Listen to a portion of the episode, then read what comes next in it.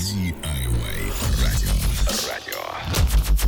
Радио, которое делаете вы. Здравствуй, уважаемый слушатель спортивных подкастов на DIY радио. Рад приветствовать тебя на нашей радиоволне. Устраивайся поудобней, и я с твоего разрешения начну подкаст.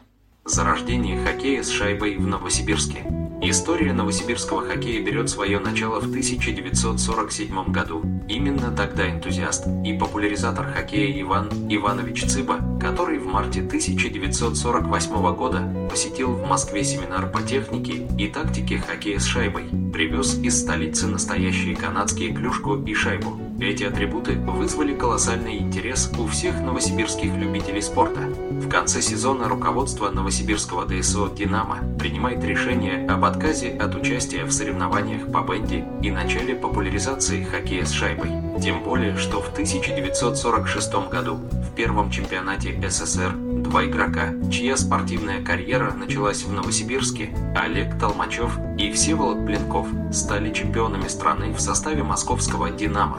Становление. До 1949 года в Новосибирске зимним видом спорта номер один был хоккей с мячом, пока из Москвы не стали приезжать команды, участвующие в чемпионате страны по хоккею с шайбой. В отличие от европейских городов, зима в столице Сибири была ранняя и длинная, стадионов с искусственным льдом тогда не было, и многие элитные хоккейные клубы стали прилетать в Новосибирск на сборы, а заодно сыграть товарищеские матчи с местными командами, которые были сильны в русском хоккее. Первая хоккейная коробка в Новосибирске была сооружена осенью 1948 года на берегу Оби на водно-лыжной станции неподалеку от речного вокзала. Эта станция принадлежала спортивному обществу «Пищевик». В феврале появилась вторая хоккейная площадка на «Спартаке». Первые матчи по хоккею с шайбой на стадионе «Спартак» состоялись 5 декабря 1949 года. В честь Дня Сталинской Конституции на только-только построенной коробке состоялся блиц-турнир с участием четырех команд «Спартака», «Динамо», «Ода» и «Пищевика». Победителями стали «Динамовцы», обыгравшие «Гладиаторов» со счетом 4-1. Все эти четыре команды летом будущего года записались в турнир первенства РСФСР. Дебютные матчи в Новосибирске состоялись 10 января 1951 года почти в 40-градусный мороз. Вновь встретились «Динамо» и «Спартак». Бело-голубые на этот раз победили со счетом 6-2.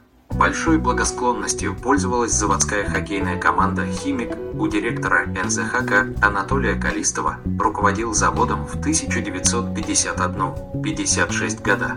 По его распоряжению в Новосибирске была построена одна из первых хоккейных площадок в сквере по улице 25 лет октября, а также организована работа с детскими командами. В послевоенное время в Новосибирске сильнейшими командами по хоккею с мячом были «Ода» и «Динамо», Армейцы делали акцент на футбол, рассматривая хоккей с мячом как зимнюю тренировку-забаву. Конкурировать с мощным армейским клубом было тяжело, и динамовцы решили полностью переключиться на хоккей с шайбой. Таким образом, Новосибирская «Динамо» в эти годы являлась основной хоккейной командой города. В активе динамовцев два титула чемпиона РСФСР 1949-1953 года – а также бронза чемпионата РСФСР 1951 года.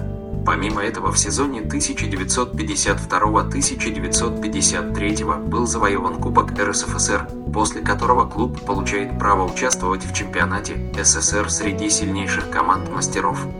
Дебют новосибирского «Динамо» в хоккейной элите СССР совпал с открытием 9-го чемпионата СССР, которое состоялось 28 ноября 1954 года в Новосибирске на стадионе «Спартак». В дебютном для себя сезоне 1954-1955 в высшей лиге «Динамо» по итогам чемпионата оказывается на девятом месте.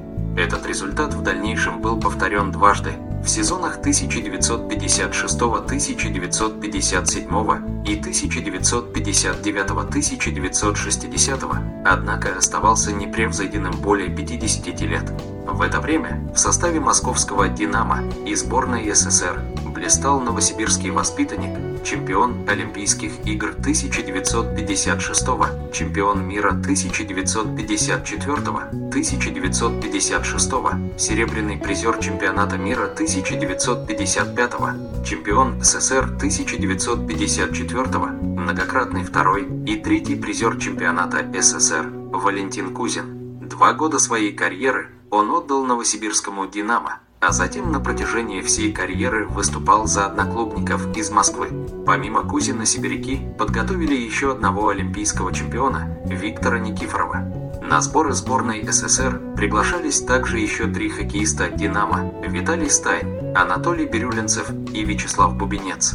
Первая юношеская хоккейная команда в Новосибирске была создана в сезоне 1954-1955 года, после того, как Новосибирская «Динамо» начинает свое выступление в чемпионате СССР. Помимо основного состава, каждая команда класса А должна была иметь юношеский.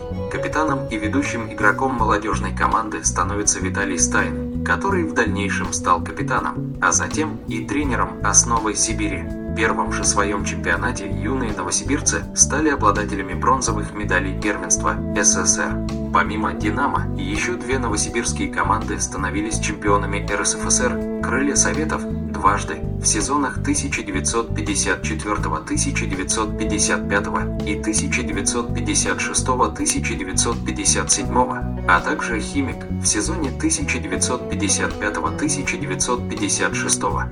В 1953 году новосибирские клубы «Динамо» и «Ода» произвели объединение.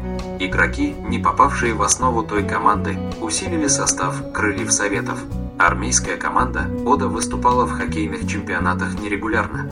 После серебряных медалей чемпионата РСФСР 1951-1952 и 11 места в составе чемпионата СССР среди команд мастеров в классе А в сезоне 1952-1953 армейцы решают сосредоточиться на футболе.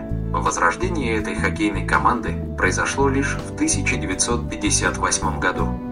В сезоне 1961-62 СКА руководил Анатолий Тарасов, который ранее был уволен с поста главного тренера сборной ИЦСКА после того, как сборная СССР под его руководством на чемпионате мира в США заняла третье место, худший результат за все семь лет выступлений на ЧМ. В Новосибирске Тарасов пробыл менее года. В 1964 году армейцы одержали победу в чемпионате РСФСР, однако в классе сильнейших новосибирской команде выступить так и не удалось.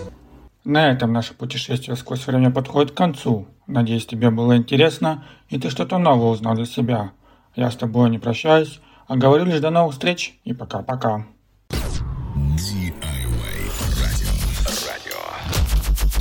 Радио, которое делаете вы.